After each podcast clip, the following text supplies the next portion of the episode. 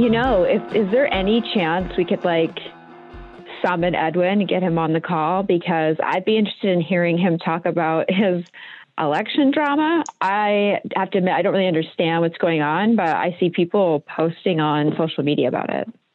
Well, I'd love to talk to Edwin about his election drama, but I, I've this is the first I've he- I've heard of it. Ellie, would you um, care to give us the uh, the gist? Because yeah, I, I didn't realize there was election drama.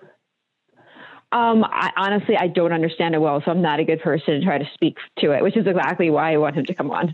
Um, but it seems like he, as a candidate, requested some process of reviewing the votes.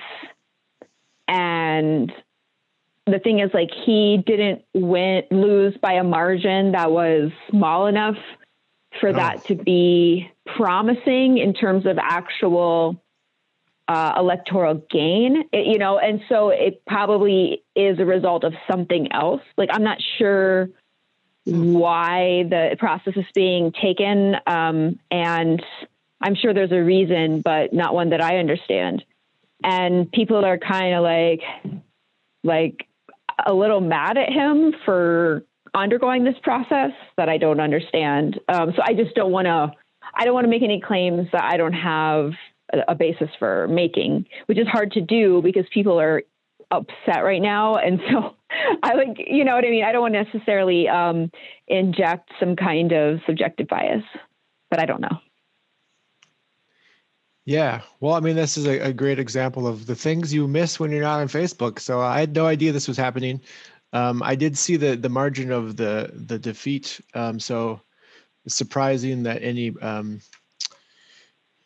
any co- contest contesting of the um, margin or the vote would be fruitful. But I guess, uh, uh, like you, Ellie, I have no idea. It would be all speculation. I don't know what um, the basis is for um, for trying to get a recount or whatever it is that is happening there. Maybe Richard, you know more.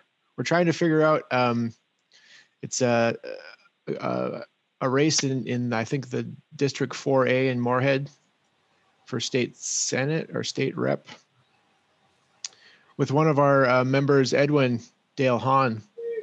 And apparently, um, I guess Ellie knows more. So I missed everything. I'm, I'm finding out right now. But um, apparently, there was either a recount or some sort of process oriented, process directed um, review of the election in that district um, or in that um, precinct.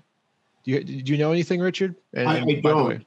I, I, don't. Welcome. I don't. Um, I've, I've been just kind of slowly making my way back to Facebook. Um, and I, I, guess in today is the first time I bought the paper and and um, I kind of am just getting back to subscribing to the Forum a little bit since they seem to be behaving a little better. Um, but no, I, I, don't. I'll have to. I would have to look into that. I could ask Kylie. I mean, is it is it a, matter of Ellie? Maybe what, what, do you know? Well, it would probably be better to ask um, Minnesota partisans. Oh. So I don't think that's. I don't think that. Uh, the Dem NPL has any advantage here. It would definitely be the DFL. This is, this is be, on the Minnesota side. Yes. Okay. Right. Yeah, and also, Richard, you you have we have your you have your own kind of sort of online drama where I think some people kind of misunderstood your bio's intentions. Yeah, yeah, yeah. So that was that was um, I, I was hoping as few people would pick up. So yeah, that that um, so I, I actually so it was it seemed like it was um, indigenous folks who had a little bit of um, had some concerns and they voiced their opinions. We did go back i did go back and edit the bio right away. Um, so um, and and um, and i thanked everybody for their input and their you know their their, their concerns. I actually got a call from I, am not sure if you're familiar with um, uh, logan john davis. So he's I'm a, not. Okay, so he's a journalist and he lives up north, and um, so I guess him and some other people started kind of creeping around on Mayan Royals Facebook pages, and um, you know they're they're like, so he calls me. He calls a friend of mine first, um, who he saw pictures on my Facebook to kind of validate who I was or to vouch for who I was, and then he he called me and um, you know he's like, well, you know nobody knows any Rockefellers from Standing Rock. Did somebody steal that name? Um, you know, and and um, you know, you know, he Royal doesn't have any pictures on his page. Um, you know, so we started a dialogue, and I, I guess I told him kind of where I, I wrote the, the bio in a very quick kind of like kind of angry place because of what Royal had been going through with the Department of Labor. Uh, he had gone through a mediation process that I, I think was a little bit jilted in, in some ways, but but he he could have taken a little more control there. So I, I won't go down that path. But um, so there was some concern about the language I used. Um, and he so he asked me, you know, like, well, is Royal from Standing Rock? And I'm like, yeah. His, his what's his family's name? I mean, he interrogated me a little bit. I'm like Bird Horse, and and um, and then Royal did talk to him later too. And I'm like, yeah, my husband probably is the only Indigenous Rockefeller that walks the face of the earth. I don't know what to say to that. Um, you know, and when Royal asked me to marry him and take his name, you know, that meant a lot to him. And for me, I, I was adopted so much growing up that I have no loyalty to any name. Um, so to, to, me, it was to honor kind of honor him, and and I, I, warned him though apprehensively there might be some ugliness. And then you know one of the questions that I thought was interesting is this man who is indigenous asked me then, does he look native? And I I, I kind of didn't know what to do with that question. Um, in the end, my conversation um, with uh, Mr. Davis ended very positively. Um, he actually is considering. I invited him to join the board. Um, um, so yeah, so as a, as a white person who wants to be a, a, good ally and you know wants to really be someone who calls out you know institutional racism and be an anti-racist and you know understand that you know we constructed we created racism. So how do we you know it's not a race. We're all one race. We're all human race. Um, you know these boxes and and and so um, I, I I was glad that people took the time to correct me. And and then the picture unfortunately was a picture that I I just recently had taken for for some other things too. And um, is is a is a pretty powerful picture I guess um, but um, so yeah, there's a little bit of drama. You're correct. I think I think we uh, you know we invited everyone to come to the next conversation, whoever was there, you know, and had concerns to come to the next conversation that week and visit, you know, meet me and meet others in the conversation. Um, kind of ironically, though, no one showed up. um, you know, that no no one showed up. So basically, I think the perception was is that I was coming across as some kind of white savior, which that's not what I, I am. Um, and then two, you know, to the other part of speaking to, you know, I I do have the honor. I am I I am in rooms of all individuals of color, you know, from East and West Africa in the United States, um, you know, in African Americans from the U.S. Um, and you know, because of my job, right? And and I love my job. And I love those engagements and those interactions. And we have, you know, during our breaks and stuff like that, we have some pretty frank discussions.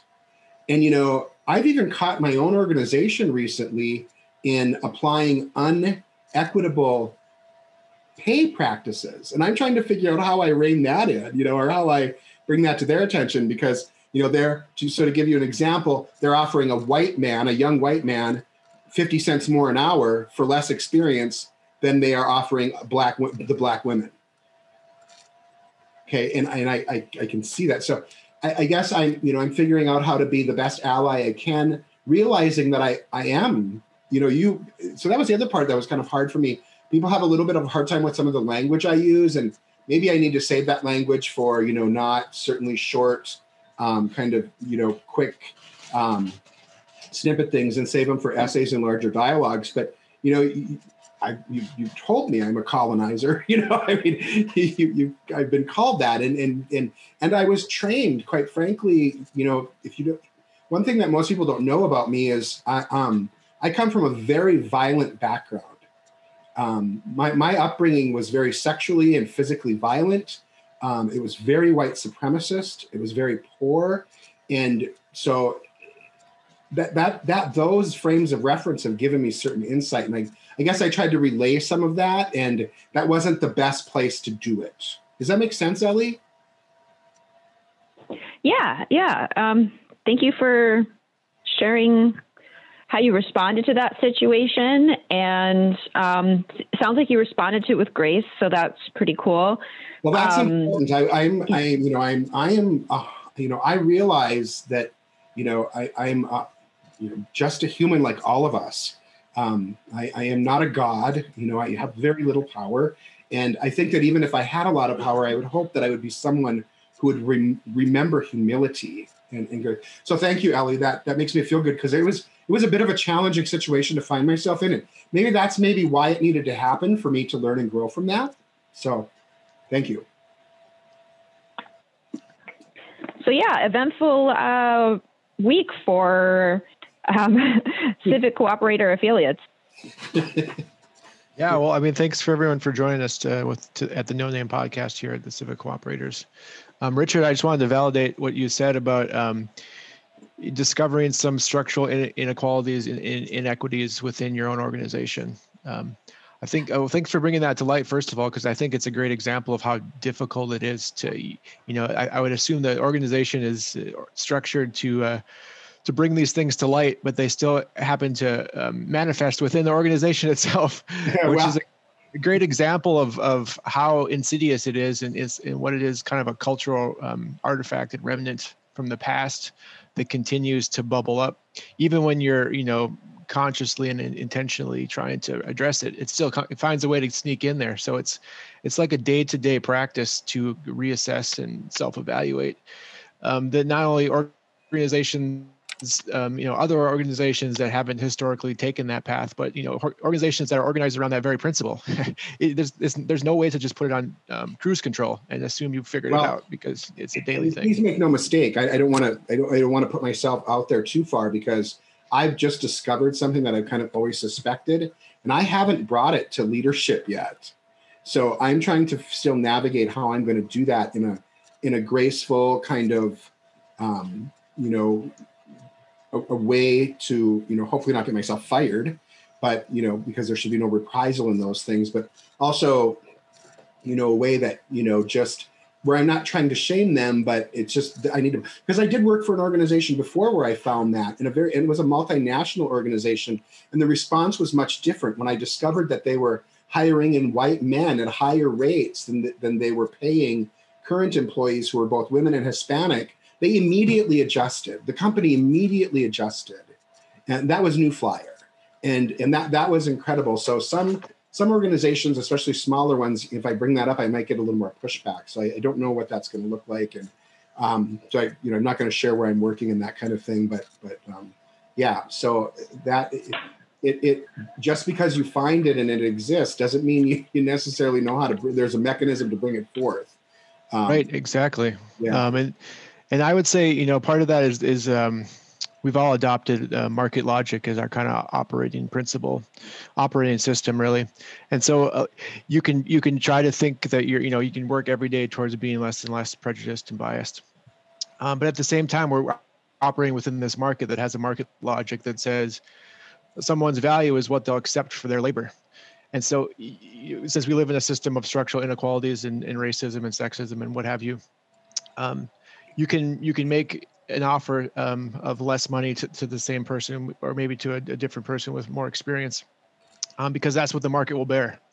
And so if you're operating within this market logic um, it's super simple to do to make those mistakes even when you're in, intentionally operating in a different way in different spheres and so it really again it goes back to the smart the way we've let market logic become our operating principle in all all facets of our life. When it should just have its own little compartment that it operates but we should have a larger operating system operating principle um, for the entire entirety of our lives or the way we want to structure the things we think are important to us.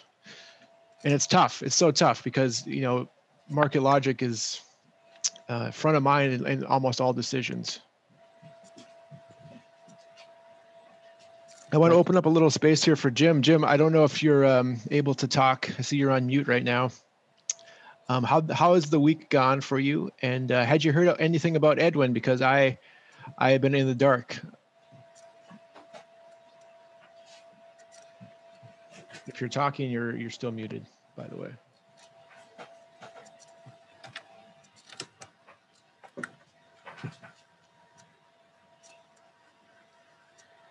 Well, Jim, if uh, if you are there, we'll come back to you later, or at least I'll I'll prompt you later. Um, until then, uh, Ellie, me and you had had some texts this past week about North Dakota briefly joining Texas in the, its uh, attempt to uh, I don't know its attempt to throw the election results of other states, which is a very preposterous legal argument on its face. Um, but what came out of that, you know, they, it was it was already thrown out. It's already it was it was a very quick news week on that front. Um, however, what came out of it was um, an idea that Ellie and I tossed back and forth via text, which would be, and I think I'm I, am i am going to execute on this idea tomorrow morning, but I want to talk it out a little bit. It's the idea of an open records request to the AG's office.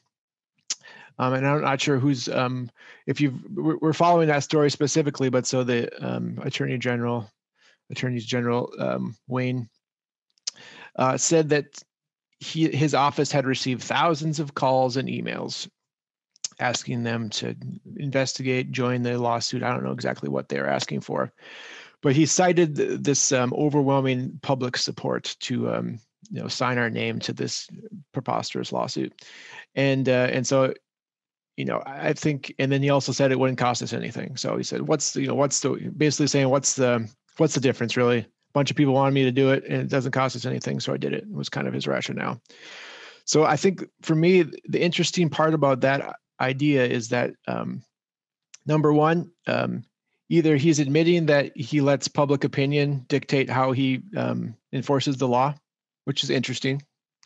Um, you know, it opens up the possibility that next time we want the, the, AG's office to act, all we have to do is call him up a bunch and he'll do it.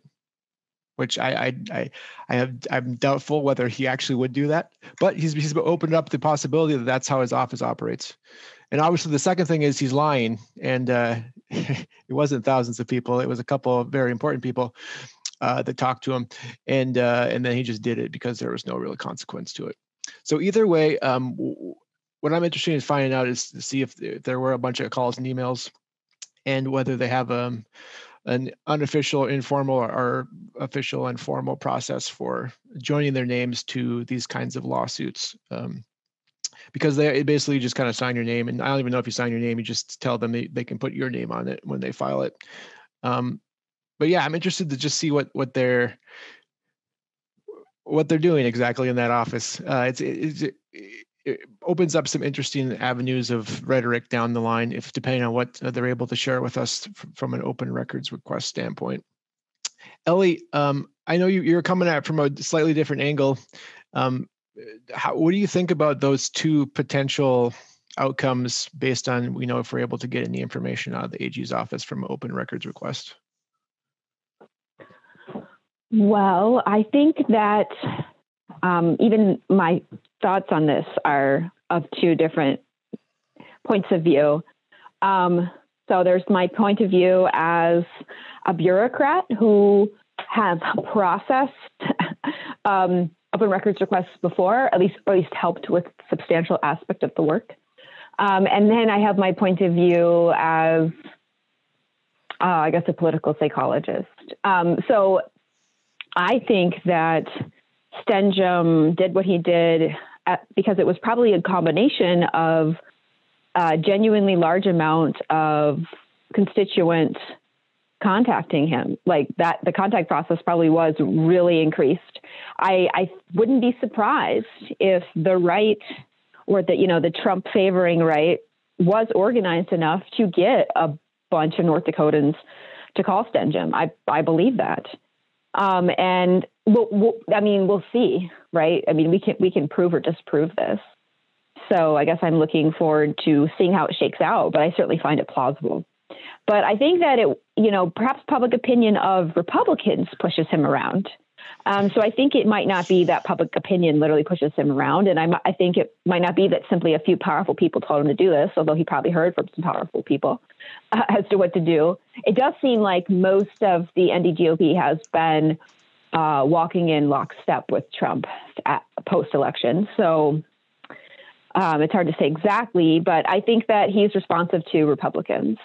He's become a, a partisan hack, it seems. Um, but anyway, as someone who has helped with open records requests or helped uh, fulfill them for requesters, I just have ideas as to how to be so incredibly specific um, that you get what you're asking for. Because if you are not super precise in your request, there's a lot of plausible opportunity for a misinterpretation and you not getting the right data from that agency. So I think I can just help us get what uh, you really want to request. Yeah, you want to you want to spend a couple minutes thinking about what that might be because I, I my ideas off the top of my head would be I want to know how many calls the office has received between election, the day after the election, and the day that they joined the, the lawsuit, just volume uh, of calls. And I also want to see volume of calls for the last 12 months on a monthly basis.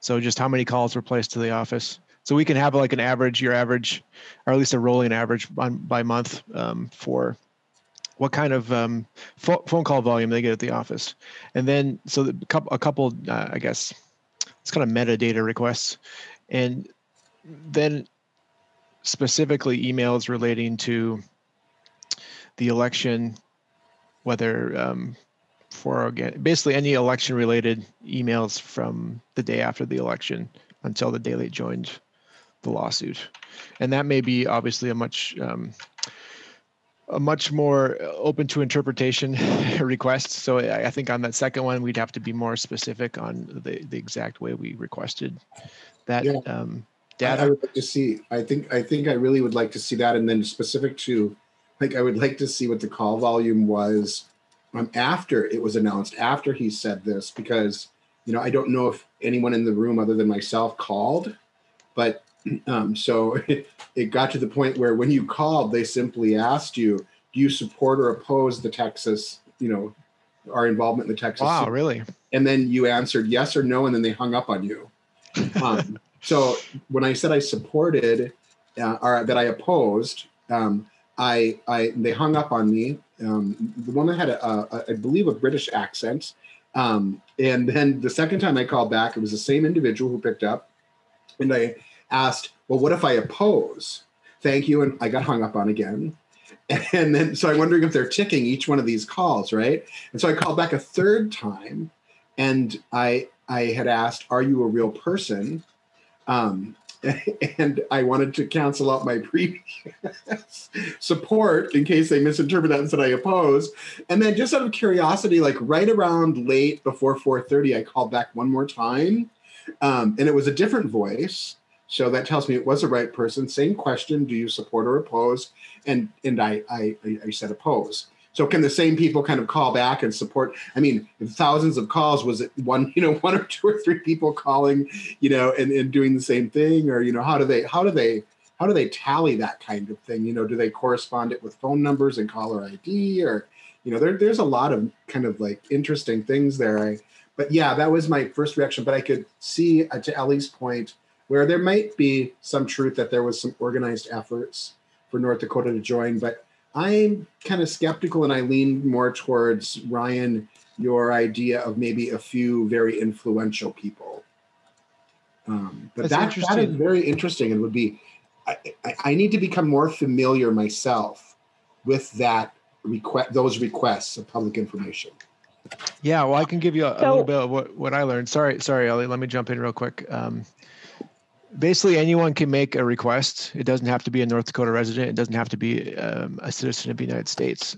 It can be anybody. You don't have to prove your identity, um, and you can make it. You can make it in any form. So you could call up and request it. You could email and request it. You could send a letter.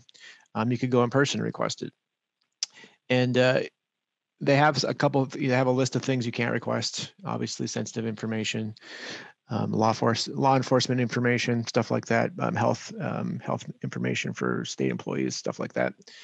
Um, but it, it's pretty simple, and there's no um, real form. You can do it in any form you want, um, and they'll accept it. and then to your point, to your what you related to us, Richard, you called in after they announced it, correct? And then you and then they they had already had a, either an auto attendant like a recording of someone or they had someone or live people right. Live people call, just asking yes or no yeah. questions and then hanging up on you. Yeah because I, I called in to be honest and completely transparent. I really wasn't i mean i knew that we had joined i had just heard the news um, and i didn't i didn't kind of know how to process it. And then i responded of course to a, an email that came, you know, saying, you know, call the, the the the AG's office and let them know what you think of this. And as someone who had just participated on a very small part in the canvassing board process, you know, for the state of North Dakota for Cass County and knowing what that looks like and knowing I think I shared with you how I transferred a ballot stuff. I took that as like a slap in the face. Like, and then also we have no business. We have no business telling them how to run their elections. Right. That that is not that it's like Big wow over here. You know, agree. Big agree over here. So yeah. Uh, Ellie, I, I interrupted you. What were you going to say? Um, I wanted to say uh, that. Well, thank you, Richard, for your um, data gathering. Uh, so you you put some kind of shape to the process that I think could help us make a better request. But I was also primarily going to talk about the request for email. Um, so when you think about something like email, something that's an electronic system, you have to kind of query it in the way that it gives you what you want.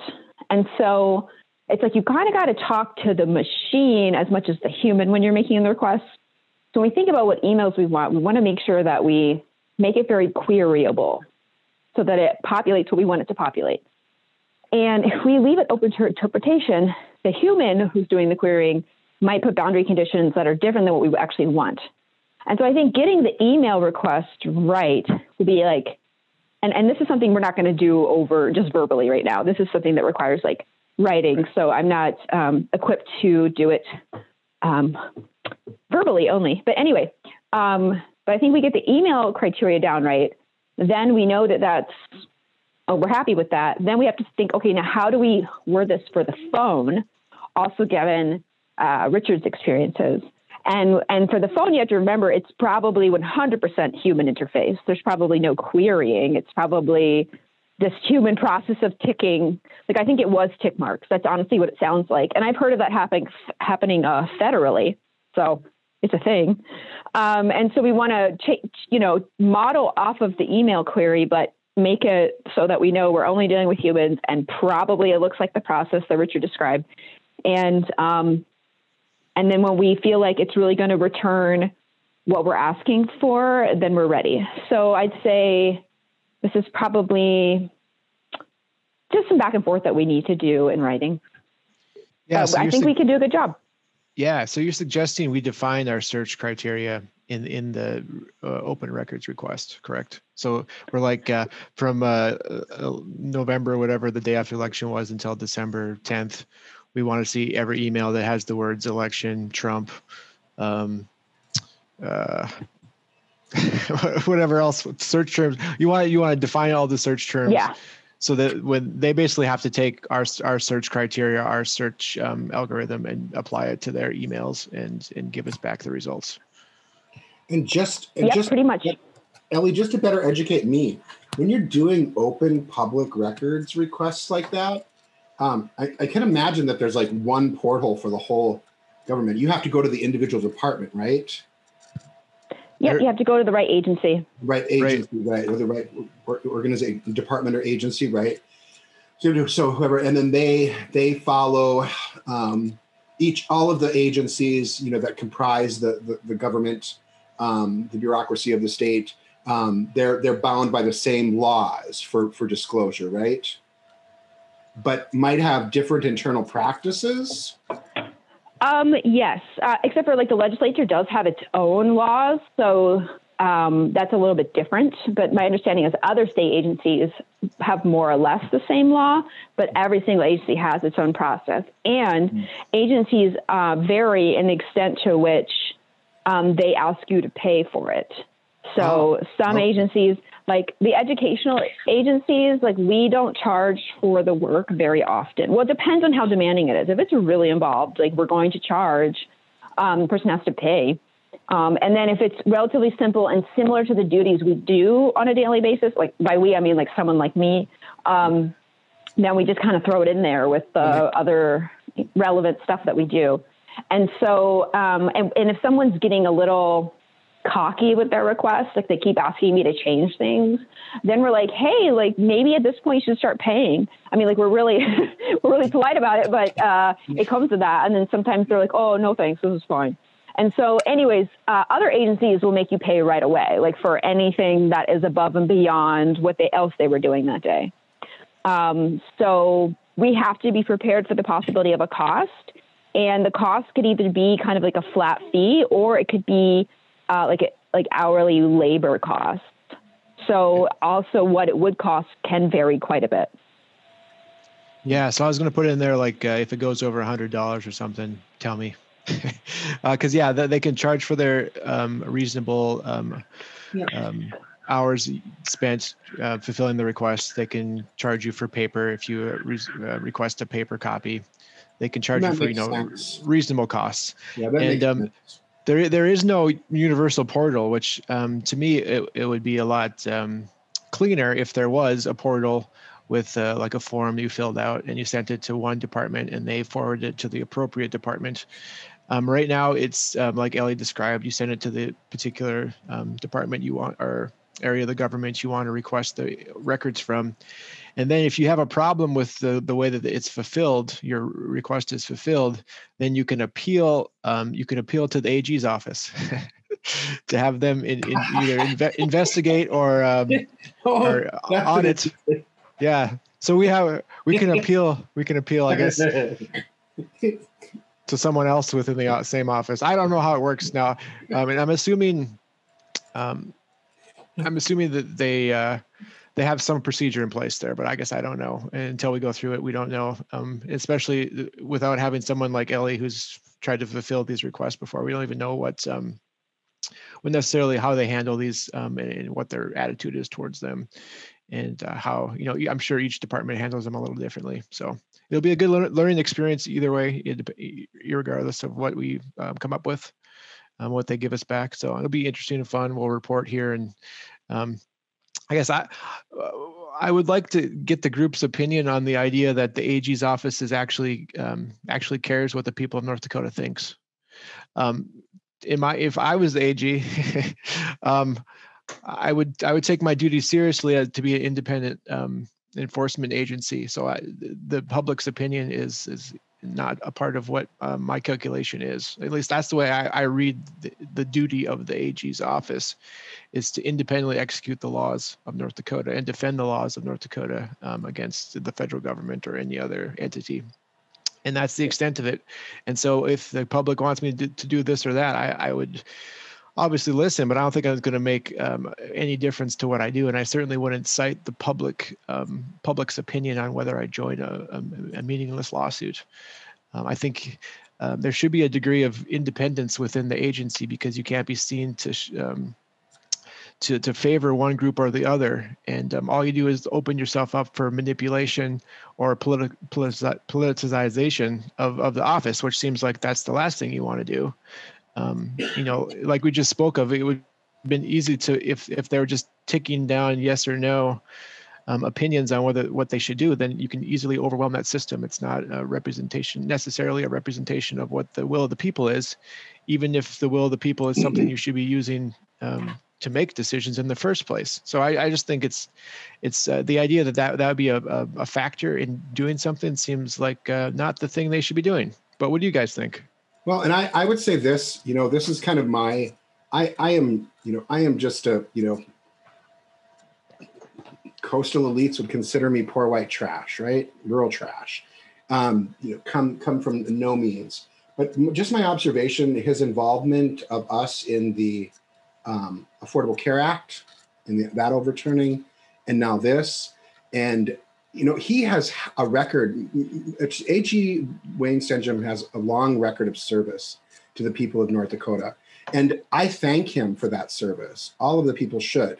But on the other side of that, it's apparent that he cannot separate himself from party politics. And it's time for him to go. He's been there long enough.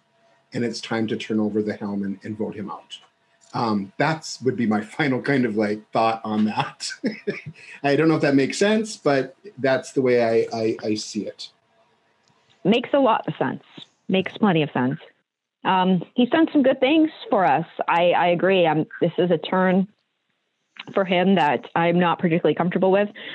And um, so I, I would say that if people really did call in large numbers and that was persuasive to him, it kind of shows that some of the techniques that we have for persuading legislators is now just being done to other government officials, even if it's not as good of a fit.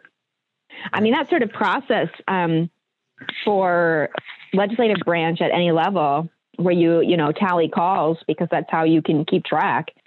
I think that's okay. Um, I think the attorney general aspect of the situation is I just wish that he had looked at the law itself, or I mean, the lawsuit itself, and looked at relevant laws and just said, hmm, this is uh, not consistent with the law.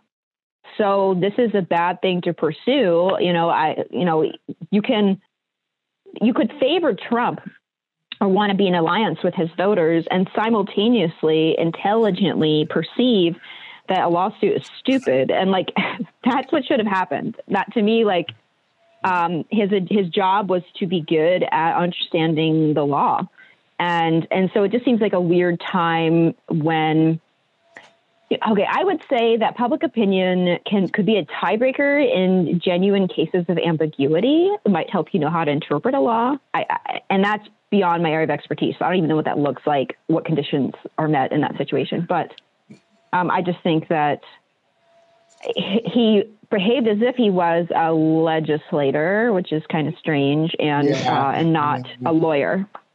Yeah. yeah. Well, that's a good point, Ellie. And that is you know, that. what I, what I was thinking was that um, well, so you know, this lawsuit that if it would have been successful, would have overturned eh, one state would have been able to overturn another state's election results. Um, if we set aside the idea of what kind of legal argument you could use to do that, um, what it, what the outcome of that um, uh, decision would be was that it would undermine the laws of every state, including the state of North Dakota. So if the AG has a uh, duty to defend the laws of North Dakota, in my opinion, he can't join a lawsuit that would undermine the laws of North Dakota, which if they had won, it would have. It would undermine the laws of all the states, you know, and it would have given power to um, basically the federal governments to come in and dis, um, disallow um, election results when they didn't like it. Uh, so for me, I thought it was a, a, a breach of duty, number one. And then number two, you can't listen to people it can't be a popularity contest. You're not set up to take an accurate poll of the of the state number one and number two. That's not part of your duty either. Right. Your part of your duty is to be independent, independent execution and enforcement of the law, and that's it. And uh, if you start politicizing it or taking a, you know, a poll, uh, it, becomes another politi- political part of our lives, and it's not set up to be that at all. I, I think it's rather shameful, actually. Um, right. I just and so yeah, yeah, going back to the you know um, trying to overturn Obamacare. You know, the, there are two ways they can do that, which is you know either the laws of North Dakota are in um, uh, kind of conflict with the federal law, and so at that point he he does have a duty to defend our laws. So even if he doesn't like it, he has to go and, and have that argument um, in a district court or, or, a federal court somewhere because that's his duty. Um, but if he just joins a lawsuit because he thinks the, it's a bad law, if he thinks the federal laws, that's again, that's not his role. That's not his role to go and try to legislate at a national level he has the one job and it's to defend the laws of North Dakota. Yeah. And if he starts making it into like, I'm going to make this into a political statement, you know, other, blue state um, attorney generals do this too. And it's become, I guess, an accepted thing that if, um, if you're a big state with a lot of money and you want to push the federal government in a certain way, you'll sue them. Um, to my mind, if is, is, you can only do that if your state laws are in conflict with the, the, the, national federal laws. If they're not, then it's just political grand, grandstanding, and I don't like it. I think it's a misuse of the yeah. office and the funds, the public funds. And that might be that might be part of what it is. Is he's politically grandstanding? You know, because wouldn't he come up for election in the next cycle? in 2022? I don't know that offhand. I'm not sure, um, but I want to let you guys know who is talked about as having um, AG potential in political circles, and that is Shannon Roers Jones, a representative from the Fargo area. Yeah, I'm familiar with with um, Shannon Roers Jones. Right, I've yeah, she was a big supporter of. She was a big. She was huge opposition to uh, 2018 Measure One. Um, yeah, and and so and there you also have kind of some, um, you know, family elitism going on. Her father's a senator. You know, has been a senator for a long time. Her her cousin is now a senator. She was a junior senator in the. I actually had a conversation with her because I was concerned with some language that she was using at a function in in speaking about her fellow legislators. Um, and she gracefully graciously gave me that conversation, and it ended well. But um, yeah, so that that's kind of that that plutocracy, I guess. I don't know what other kind of word to put on it, but um, that's interesting. Thank you for sharing that. No doubt. I know her. I know her kind of in two contexts.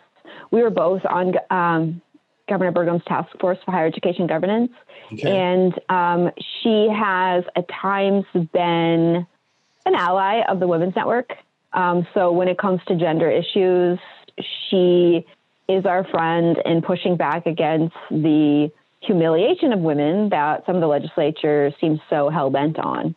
Um, but I know that her family um, is a is problematic um, from the viewpoint of uh, labor activists in the state. So she's at an, uh, an interesting intersection of North Dakota politics where she is aligned with some of my peeps and opposed to some of my peeps. And I think she's a very smart woman. Mm-hmm. And um, I, do like her a lot better than a lot of legislators. I'll, I'll, but yeah, I, I, take everything you're saying as um, making it kind of unclear exactly what kind of attorney general she would be. Although I do think she would be competent. I can be pretty sure of that. But uh, how she would, um, what kind of decisions she would make when they're really tough, I'm not sure. She, um, she also is very, you know, I, I, I from just the perspective of engaging her so, so there's two things I noted. Um, she is very much um, uh, in, for, um, in favor of criminal justice reform, of healthy criminal justice reform. I know that of her, uh, and I thought that was a very positive thing. Um, on the other side of that, that kind of to speak to that plutocracy and elitism and stuff is, um, I, I was in a we were in a small forum of um, again, you know, before it was even named Measure One, and and um, you know, I had brought up that you know only when the people are fully educated or fully knowledgeable can they govern themselves. And you know, she made the comment, "Well, you ought to come door knocking with me sometime."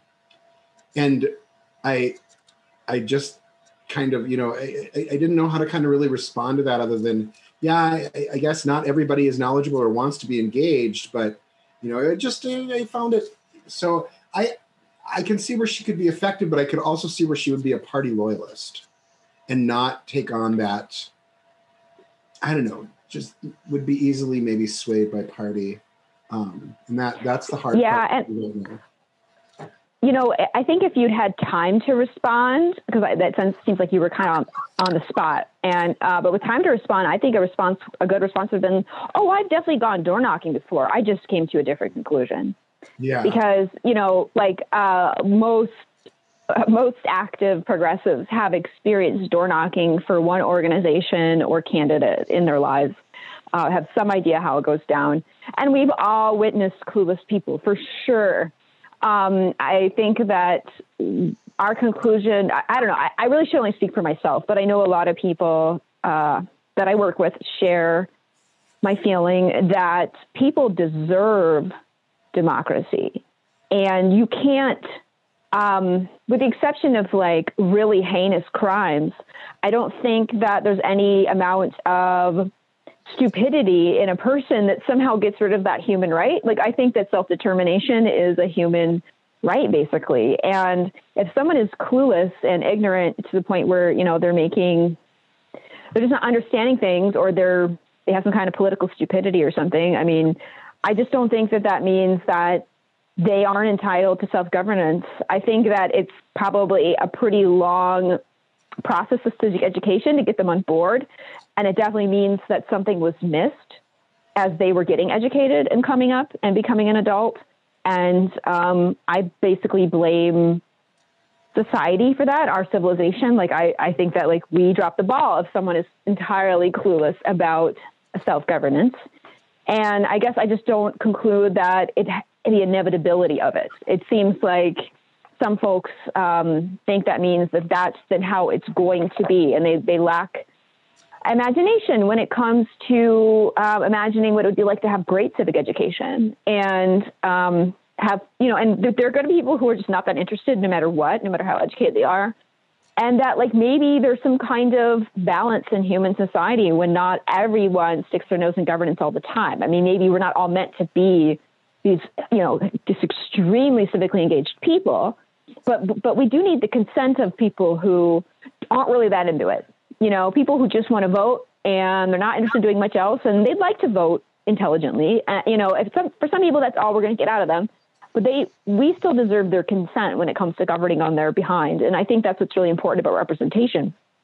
And so, I don't know. I just think that um, I think it is telling when when someone just concludes that those frustrating experiences means people don't deserve democracy.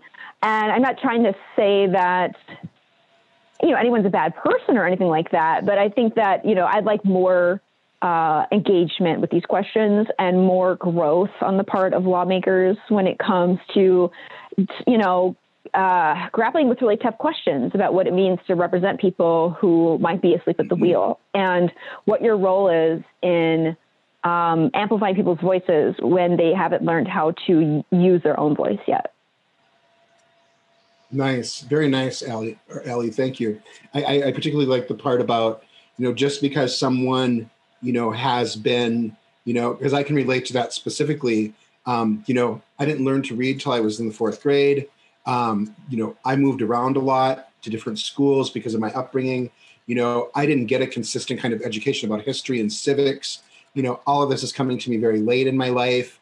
Um, so yeah, you have to give room for people to to grow into it and choose to engage or not engage. But and I also know lots of people who who are very intelligent, much more intelligent than I, and are very knowledgeable of current events. They read the paper every day. They watch what's going on, you know, um, in, in in the legislature. But all they want to do is vote. That, that's all they want to do. They don't want to be out there. They're you know trusting that the people that they put it up. So I I get that. I get that, and that that is a very apt um, I'll respond that way next time. Thank you. well, I, I, think it's a really interesting response, Ellie, um, for two reasons. I think we've talked about this before, but it's the idea of it's a republic, not a democracy.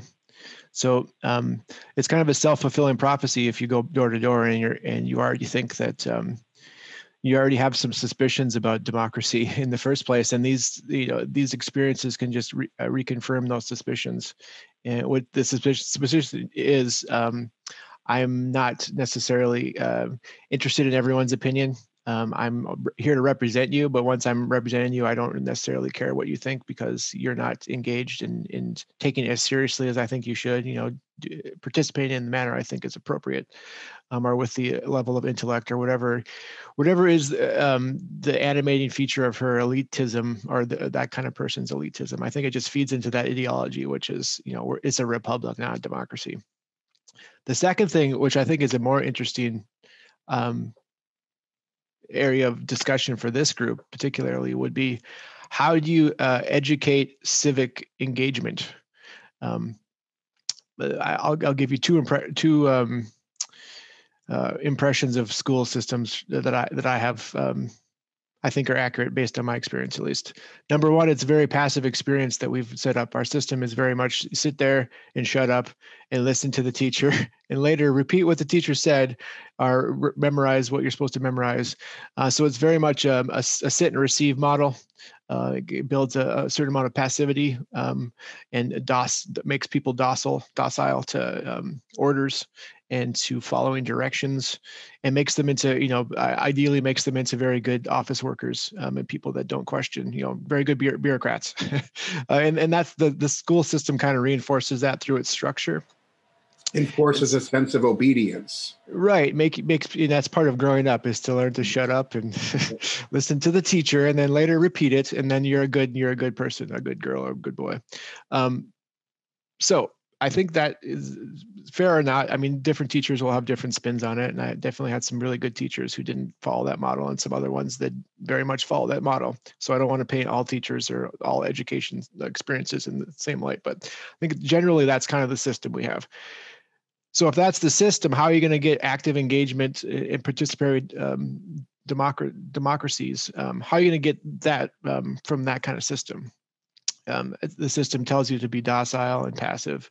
And democracy, at least as we kind of define it, is an active participatory experience um, where you have to be not only educated about issues and, and the, the way the system operates and your role within the system, but then you have to actually put in time, effort, and uh, eh, you know kind of play along. You got to play the system. You can't just sit there and vote every two years, but otherwise disengage.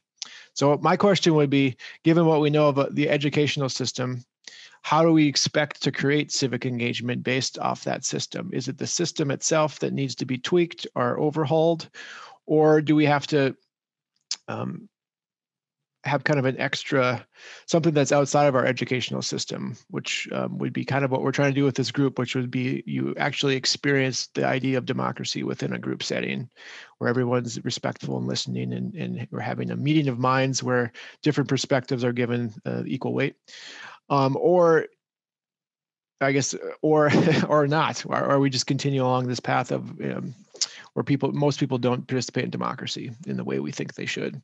So, um, Ellie, I'm interested in what you think because I know you've you've studied some of the, those ideas and, and kind of work in a part of state government that that sometimes um, has to think about these issues. So, um, is it possible within our current school system to teach democracy teach the participatory elements of democracy and not just the formal formal uh, structures of our, our version of American democracy? Yes. And uh, I think the number one challenge to um, beefing up our civic education, which I actually think there would be a lot of political will for um, among, among a lot of people. Um, I, I, I, don't think that the folks I know in education at, at many levels um, are philosophically very open to bolstering that aspect of education. The problem, uh, in my experience, is that um, literacy and poor literacy and poor numeracy basically derail a lot of uh, creative opportunity in education. Like basically, so many children are struggling to read, and so many children are struggling to have basic quantitative reasoning, you know, math skills that um, there's so much effort expended on fixing those gaps. And then the whole system is so um, collectively underfunded for anything more than that. Um, and it's, I mean, it's like education in the United States is kind of like an entire social safety net. Like it's a huge thing that's so much more than just education but there are and there's so much desperation for help from communities. And in some of those communities the only help that, comes through for them is in education. Like that's where they get food or something like that. Um, and so we have a lot of poverty and other kinds of trauma going on in our communities. And those children show up to school way behind. And um, and then of course when it's hard to get them to catch up the schools get blamed rather than um, being thanked for such a difficult undertaking, which is fixing poverty, even though there's like not a real policy solution being offered. And so, you know, I think that uh, these things are, we, we need to aspire to better civic education. But there's a fire in the house right now, you know, and it is a lot of children are struggling across so many different dimensions, and schools are often the only intervention they receive And uh, we need to just we need to know that it's really difficult to fix something when there's such a bigger broken system. And that is that, I mean, just our social and economic system in general is why so many children are traumatized and in poverty and stuff like that. Um, but I just wanted to say that, you know, there are some people, their schooling is over, they're through the system. And our only hope to help them now is through um, performing the activities with them. And I think that we aim to change the entire system as much as we can, and it will just have to be gradual. That's I just don't see anything else as realistic. But meanwhile, let's model what we want to do. And you know, so you mentioned this group as a, an opportunity to model the kind that kind of democratic participation. I think there's a lot of opportunities um, to model it, and I think we should just seize as many as we can and keep demonstrating to people what they deserve. You know, I think that um, in the anti-measure two effort, I think Dustin and I we modeled civic engagement for people, and we told people that this is for them. Like you know, like this, like join us, and so that we can collectively protect our own power. Um, and I think that I, I, felt very good modeling that, and I think that it caught some people's attention. And I think we should keep doing it across context um, as much as possible. And I wanted to share briefly one really interesting experience I had in democracy that I I don't know it was it, it's not going to sound that interesting, but it was interesting in my own head. Um, so I think it was maybe February 2018 or so. I was at a statewide Dem-NPL meeting, and we were talking about making some plans in the future and I was a discussion lead on it. And um, essentially, what was discovered is that the game plan um, tentatively conflicted with Class B Class B bas- basketball stuff like throughout the state. And it's not an area of expertise of mine. I really am not, uh, you know, I'm a nerd. I'm not a sports person. Um, and so, but I mean, I, uh, I appreciated that people seemed really concerned. Like, I was like, oh man, people uh, are really not happy with this conflict. And so, and there was a lot of uh, people concerned about it, and kind of this is a big room with a lot of people, and um, people are kind of spread out. And I don't know, maybe maybe it's like a hundred people. I'm not exactly sure, but um, and so, being that this isn't my area of expertise, um, and these people had a lot to say, I just sort of like stood up maybe I was already standing up because I was announcing some information, and, and I had a mic, um, and I just started walking around with the mic and like let the person express their concern, and then I walked to the next person. I just kept doing that, and people were like really into it, and I could see people who weren't even talking. To, you know, they didn't want to use the mic, but they were watching me. They had these like grins on their face. And I was like, I was just so confused. Like I was, it was kind of cool. Like I was like, oh, people are really into this. But to me, it was just sort of like, oh boy, the people have spoken. I don't know anything about this. So let me go around have people articulate the problem so I can understand it better and maybe I can help fix it. And so I was just doing that. And it seemed like people, it, it's like simultaneously people were really primed and ready for it, but they weren't used to doing it either. Like I felt kind of like, oh, people are hungry to express themselves. But the reason they're responding the way they are is because they don't often get this opportunity and like this sort of integrated, like large collective discussion. It was just something really interesting. And and some people were a little upset because they felt like this should have been a no-brainer. Like, how did you nerds not know not to conflict with Class B basketball? And you know, I, I don't have a good answer for that.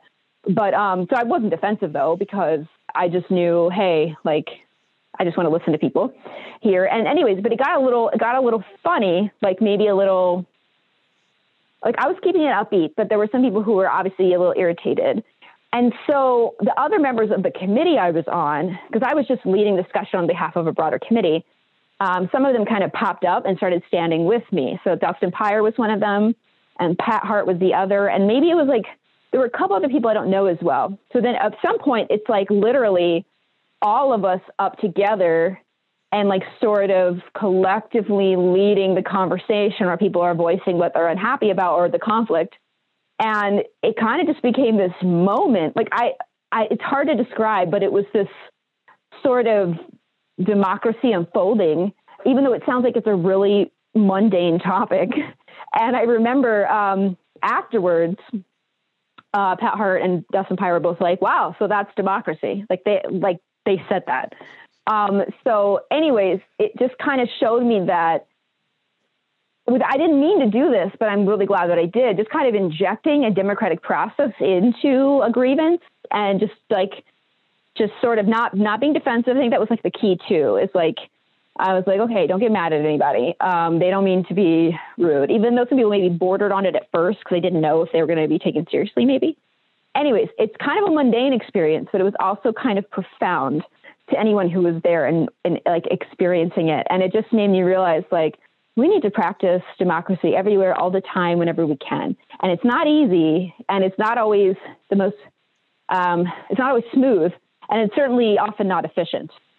But the human energy was really good, even though there were people who were irritated. The human energy was so good in that kind of uh, collective experience that it it just told me like this is how humans are supposed to do things together. Wow, that's a great story, Ellie. Thanks for sharing. Um, I, I can see the room myself. And uh, if I if I was I am a basketball fan, uh, but but I, have been in enough uh, Class B towns to know that the Class B tournament is a huge um, social uh, calendar thing. The, you know, entire towns go to Bismarck or wherever the tournament is, and that's that's something that's planned in, uh, almost a year ahead of time. So for the Democratic Party to um, kind of conflict with that schedule uh, if I was in those towns, I think the Democratic Party doesn't care about rural North Dakota. So yeah, I think that was a great opportunity for for practicing democracy. And um, kudos to you guys and the other leadership uh, members to uh, kind of go with that and let people um, express themselves because uh, that that was a really great story. And thanks for sharing. And uh, I wanted to talk more a little bit. it, it is kind of closing time here. I'll let you guys have some cl- some closeout thoughts here in, in a second, but um this idea of uh, talking to people that aren't engaged in the political process, but trying to take their opinion um, seriously. So giving it res- the respect it deserves, even though maybe they're not able to articulate themselves very well, or, or they don't have a full grasp of the the minutia of the issues. Um, you know, it, it, can be difficult, um, especially when you're trying to educate and also elicit an, an opinion at the same time. Um, my experience, and this has been greatly helped by uh, President Trump getting elected for four years, because uh, I was completely flummoxed when it happened, and uh, you know, and looking back into the early 2000s, I was similarly flummoxed when people voted for George W. Bush, didn't understand it. Um, you know, they're voting against their economic interests. Clearly, why are you doing this? It's crazy. I can't understand these people. Um, but uh, I think as I've gotten a little older and smarter, perhaps um, what I don't understand about it from a rational, logical standpoint. Um, I've started to understand from more of an intuitive standpoint. So even when people can't articulate logically why they're doing something, or perhaps it's illogical that w- what they're doing or doesn't uh, isn't quite rational, at at the heart is an intuition about something, and so they're actually voting with their intuition. They're voting with their emotion. Um, uh, to try to resolve something they can't articulate and they don't know the exact answer. But the thing that is driving them, the intuition, is almost always correct and true. And so if you're it, what I've tried to do when I've had these moments with people that perhaps are not educated or 100% tuned in is to figure out what their intuition is telling to you know what they're trying to tell me about their intuition through what they're telling me they believe in and if you can figure out what their intuition is telling them based on the way that they're inarticulating it to you, uh, then there's a, there's a huge amount of truth there and, knowledge and wisdom in people. And if we can kind of mine mine their uh, their intuition, um, people know they do. They have a very good sense of what's the right thing to do. Um, we just have to be able to listen to it sometimes uh, um, a, with a different set of ears um, based on where they're coming from and not where we're coming from and it's very difficult. And It's it taken me 20 years to figure out um, why someone would vote for George W. Bush and, and Donald Trump. Um, but I think I'm starting to get there because I'm not listening to their rational arguments or judging them rationally, but it's more of an intuition, emotional response that is at the heart of what they're doing, and it's a true response, and it's something we need to listen to. And when you're having these experiences, democracy, I think that's what comes through. If you're able to sit in it and sit in the un- uncomfortableness and uh, the inefficiencies and the length and stuff that's what comes out, and it is human, and, and that's where we connect. Really, is is being able to share our intuitions with each other because we can become something that's um, you know a collective um, um, example of wisdom. Uh, with that, I want to uh, throw it around to you guys for kind of some closing thoughts. Uh, Jim, I want to throw it to you first because I know we haven't had a chance to hear from you yet. I don't know if you're stuck in on mute mode or somewhere you can't talk, but I'll give you a second here if you want to unmute yourself and uh, give us some closing thoughts. How you been?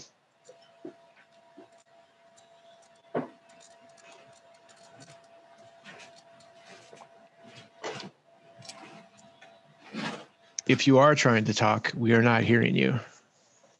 And I'll give you approximately 10 more seconds to figure it out, and then I'm going to move on.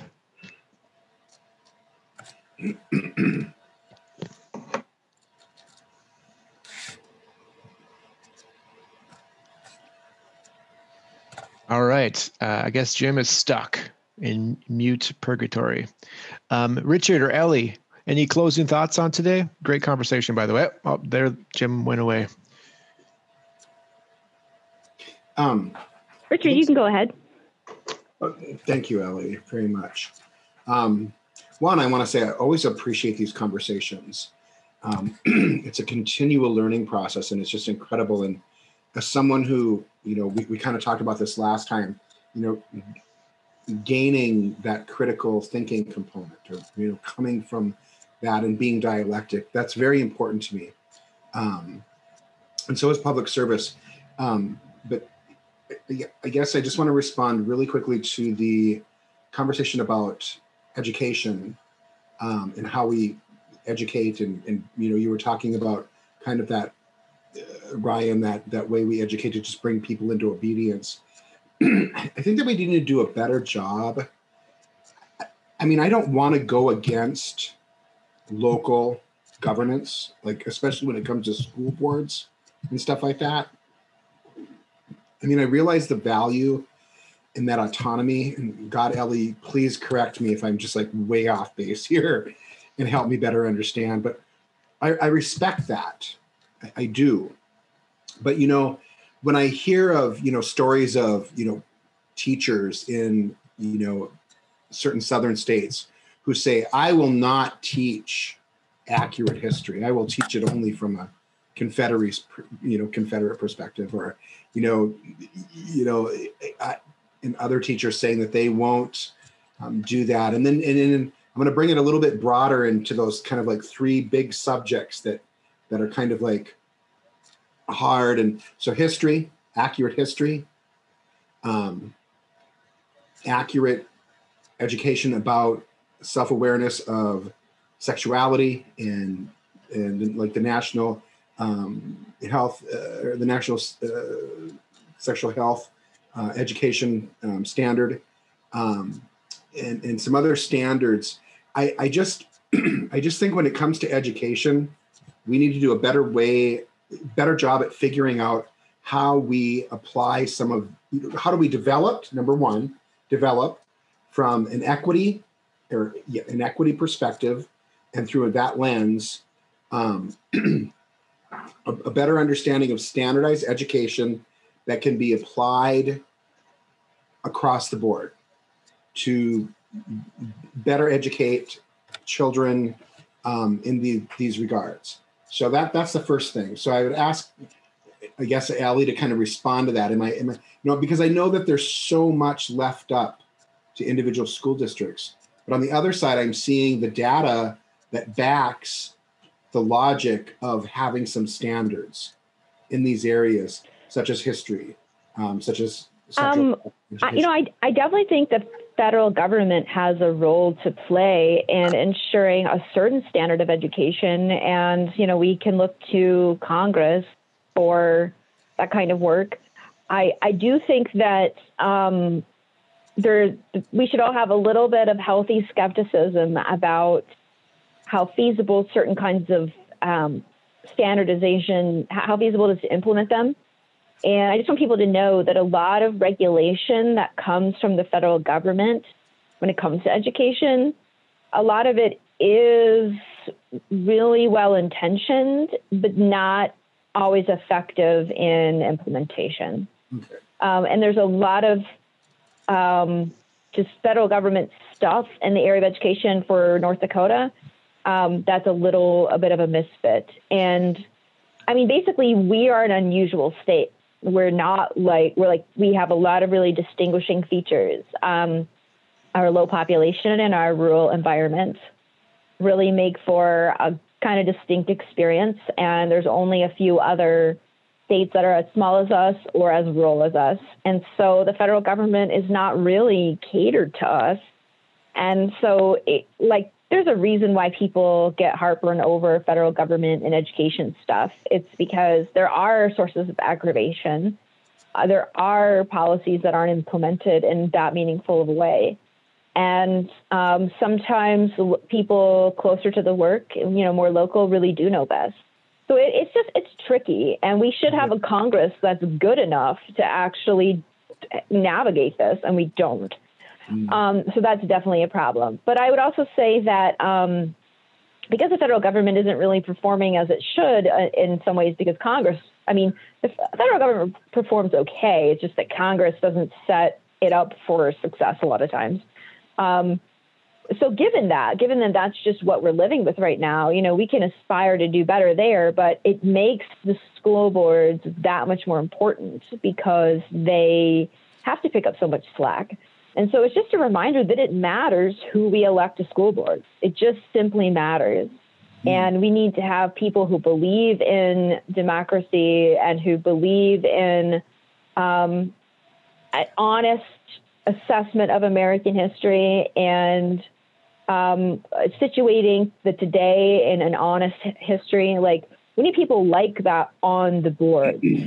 And we need we need to give them friends to be on the board with. You know, like it's not it, the one lone uh, forward-thinking person on a school board can't do much. Uh, in fact, they might even be um, sort of intimidated into silence. And so we need to pay attention to school board races we need to, uh, we can lobby uh, district superintendents and school board members like we can any other public servants. Um, and so I would say pay attention, get involved, and just knowing that um, the federal government isn't going to rescue us anytime soon. Maybe we can make the curriculum at our local schools better, more more healthy for our community, and more fair, um, and more honest and ones that are safer space for students of color, for example. Right. You know, I, I try to, e- I'm easing into some of these uh, concerns in my Mandan community because I'm very interested in um, our schools doing well. And I've run for school board in the past and I'll run for it again. And I'm, you know, I'm very concerned about the experience that Indigenous students have in the school district um, I see some good changes. They have hired a cultural uh, expert. I don't. I can't remember what his job is, but there's this guy who works for the district now who helps them deal with cultural issues, like for example, anti-native racism. Um, I started emailing him. You know, open the lines of communication between me and him. Me as a, just a really aware community member, and um, so that's a move in the right direction. You know, and so let's let's all pay close attention to the school districts in our communities. Let's be good citizens there. Um, even though we need we need to aspire to probably some federal standards uh, that can really improve things. That's not going to happen quickly, and we still have a lot of. I don't know. Congress just still sucks, basically. So get involved in the school board. Um, though to me, sometimes I'm just such a pragmatist that I, you know, I acknowledge what I wish would be the case, but isn't. And then I quickly move on to what is actually realistic right now. And that's this kind of question as it sends me in that direction too. Um, you know, I know what I wish our federal government could support. It doesn't currently. What can I do right now in my community? And I can run for school board and I can communicate with school board members and I can communicate with the superintendent and the assistant superintendent. And like I do those things and um, although I am concerned about, you know, curriculum issues in Mandan public schools, um, actually, I feel like I have to deal with the more impending emergencies first. And so, you know, you got to think about how the pandemic has disrupted so much. And so, knowing that kids are still getting food through the schools, like that's going well. Um, kids are have a choice into the educational delivery method they have right now. So Mandan has let uh, kids choose to do face-to-face instruction or distance ed. Um, you know, I've been kind of uh, minding those things, and I think when COVID is more in the rearview mirror, then it's a good time to go back to some of the curriculum issues that we're describing. I think this emergency has just made us make sure we keep the lights on and keep children from being too hungry. And I, again, I guess I just have to say once again, the poverty that our communities live in is what gets in the way, and, and, and us failing to do, do enough about it is what uh, kind of ties the hands of educational institutions who are charged first with a more basic you know, in terms of Maslow's hierarchy of needs, we have to meet children's more basic needs before we can aspire to um, truly fantastic other changes. And one of the shout outs I would like to give this week too is something that I just er, I've known about that's been in the works for a while. They've been working for two years now as the North Dakota uh, Child Sexual Abuse Prevention Task Force. Um, and and although I, I inquired about being on that task force in 2019, their work was already underway uh, and they have those good people on there. Um, they have, you know, an appropriations bill that's coming forth that we want to follow um, to instill a director. They've done their great due diligence. Um, they're probably going to ask a, you know, go through the Senate first and ask a Republican senator to sponsor. They already have Clemens um, because understanding that it comes to the Senate first and it comes from a majority party, it might have a better backing for that appropriation.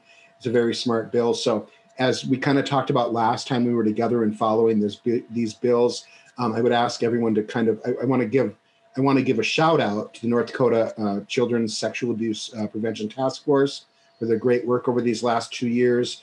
And they will have more, um, I kind of been helpful, I guess, in prompting a larger public exposure.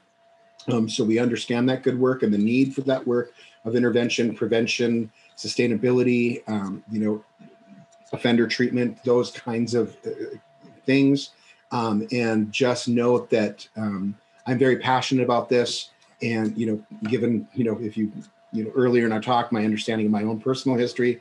So this is a, a bill I will be tracking and hopefully we get that appropriation for that, that directorship to continue this good work. Thank you.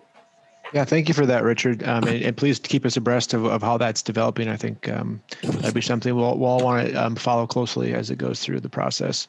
And thank you for your your answer, Ellie, and, and your um, yes, observations you, about the educational system.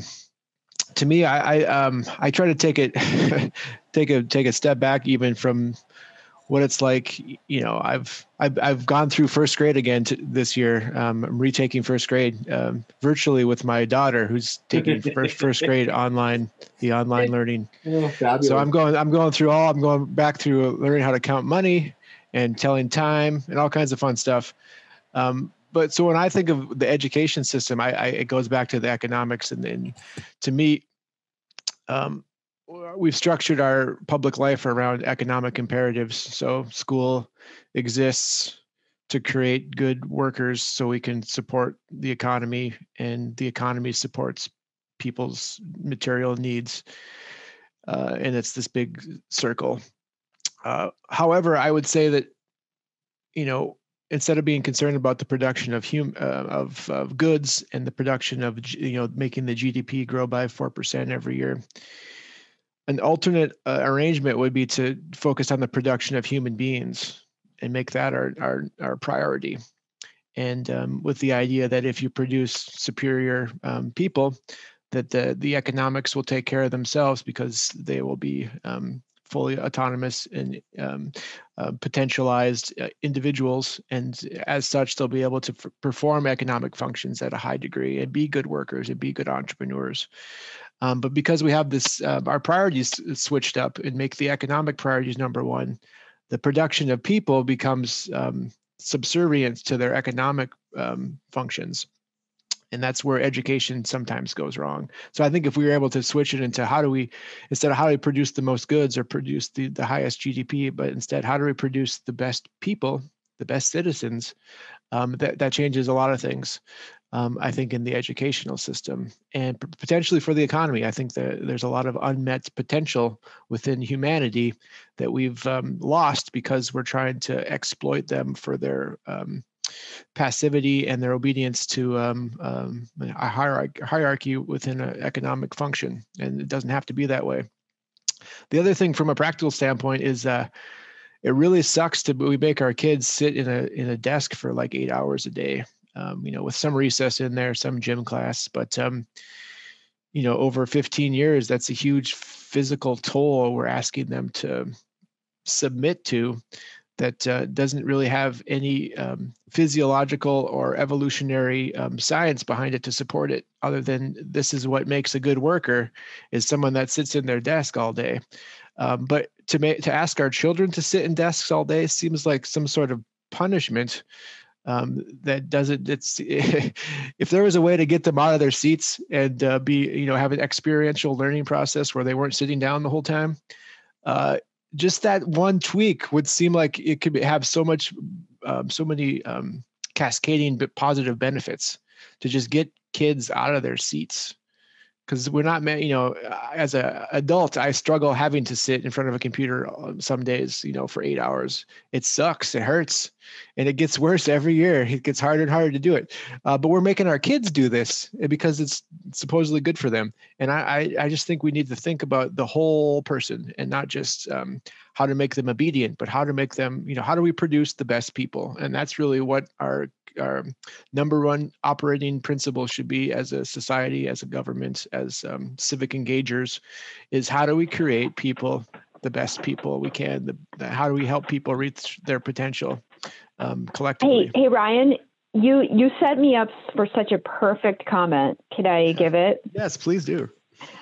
Okay, so a lot of there are a lot of people who might argue that the um, cookie cutter education that you're describing is a result. And I look, I'm not going to say that this is true or false, or partly true, partly false. Uh, false. I'm going to say it's complicated, um, but there's some merit to the claim that the federal government is responsible for some of that kind of um, almost uh, prison-like conformity expected in schools, and the sitting at a desk and lack of structured play time. Some people would point a finger at the federal government and say, that's to blame, and that's what you get for enforcing your standards. And then I would say that if there were standards implemented at a federal level to change the kind of structure of the day, um, the way that it would be measured, it would be someone like me helping the state with accountability on um, whether or not these rules are being met. And they get the stats get so murky that it's really easy to kind of miss the point of what you're actually doing. Um, and so, like the, the government could start publishing stats on what percentage of a day children spend sitting and what percentage they play uh, spend playing outside. But that could and that the stats could be like accurate technically, but they could obscure and not really tell much of a story. And yet that could be the way the accountability is put into place. And we know that that's not really what you're talking about. You're talking about something more meaningful and substantive but a lot of federal solutions do look kind of like that and i would say that um, in in a lot of situations where teachers are able to be really creative and um, inject some of their own wisdom, but they are qualified enough to do so. Like they, they're getting a salary where you can, the salary attracts a competent person, first of all, like that's just important. Um, and then they have some liberty. Teachers come up with really creative solutions to that because teachers know that they have spaz balls in their classrooms. Like, you know, teachers know kids, they do. And, um, and so I can, I'm not, I'm no expert on this, um, but uh, as a parent, I know what I've seen. And the elementary school that my stepdaughters um, attend currently, you know, has a sensory room. So it's a room where there's slime and Play-Doh, and there's a quiet space, and there's colorful things with different textures, and it's basically for kids um, with all kinds of needs, but many of them on the autistic spectrum or with some kind of ADHD um, or perhaps potentially other issues, you know, just need a different sensory experience than the normal classroom one. And so, like, there are there are communities that are being creative all over the place and changing that model of rigid chair sitting and something that's not a very good fit for young people. And the diminishment of recess is a direct result of like kids are more traumatized and live in more poverty, so they come to school less at grade level. So everything becomes about literacy and numeracy. Uh, recess becomes considered un- it becomes kind of unimportant, um, and then schools are funded less to do to make up even more social inequity. Um, and so, yeah, recess ends up seeming like a luxury, even though it's so integral to the well-being of everyone. Like kids are better with lots of playtime, and the grown-ups who have to deal with them have a better well-being when the kids have a lot of playtime. So, uh, you know, it's I'm just like, yeah, what you're saying is is legit, but the federal government could easily not really help and pretend it's helping. And it really comes back to, you know, adequately funded schools and liberated teachers and paying salaries for actual experts. And anyways, thank you for letting me um, slam all the info at you. That's great. No, thank that, you. That's wonderful. I always think, you know, in regard to recess and playtime and and that kind of robust, you know, learning activities that you can incorporate, you know, um, a happy child is a tired child at the end of the day. For right. real. yeah. So I think you're also talking about something I brought up on a couple of podcasts ago, which is the, the quantification bias. When we try to implement these legislatively from top down, uh, you you try to um, what gets um, measured gets observed and it gets you know you can you can tweak the numbers one way or the other if you can count it and you start measuring it but certain things you can't count and i think we're talking about the things you can't count which is an experiential um, learning experience and uh, you can't really quantify it. And so uh, you know the thing we're trying to create doesn't support a bureaucracy um, to support it. Or you know it's kind of counter to the the principles of a bureaucracy which includes some quantification and tracking of certain data. So it is kind of trying to use a system that um, doesn't support it um, to to create it or to foster it. And so we get the system we get we get which is you know standards standardization of um, certain certain learning objectives. And um, I, I, I don't have a, a good a, a good solution because you know when the, the problem with top down bureaucracy is you're going to get stuck with those kind of problems which is um, the things that be quantified are the things you chase after. But to my mind you can't quantify how do you help someone reach their potential it's very much um, an individual um, uh, specific thing that you couldn't legislate but i think it starts with changing the way we think about you know the when i when i hear people talk about schools too often it's how do we create better employees for these businesses? And I, I don't hear anything about how do we create better people? How do we create um, uh, people that uh, can flourish in, in today's world? We don't hear about that. It's always like, well, these businesses need better employees because these businesses are not surviving.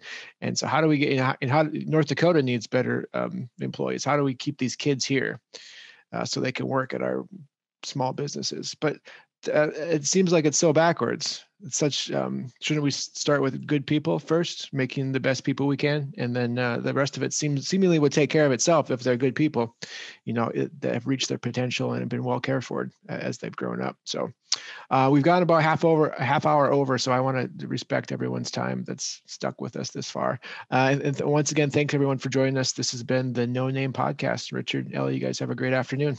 Bye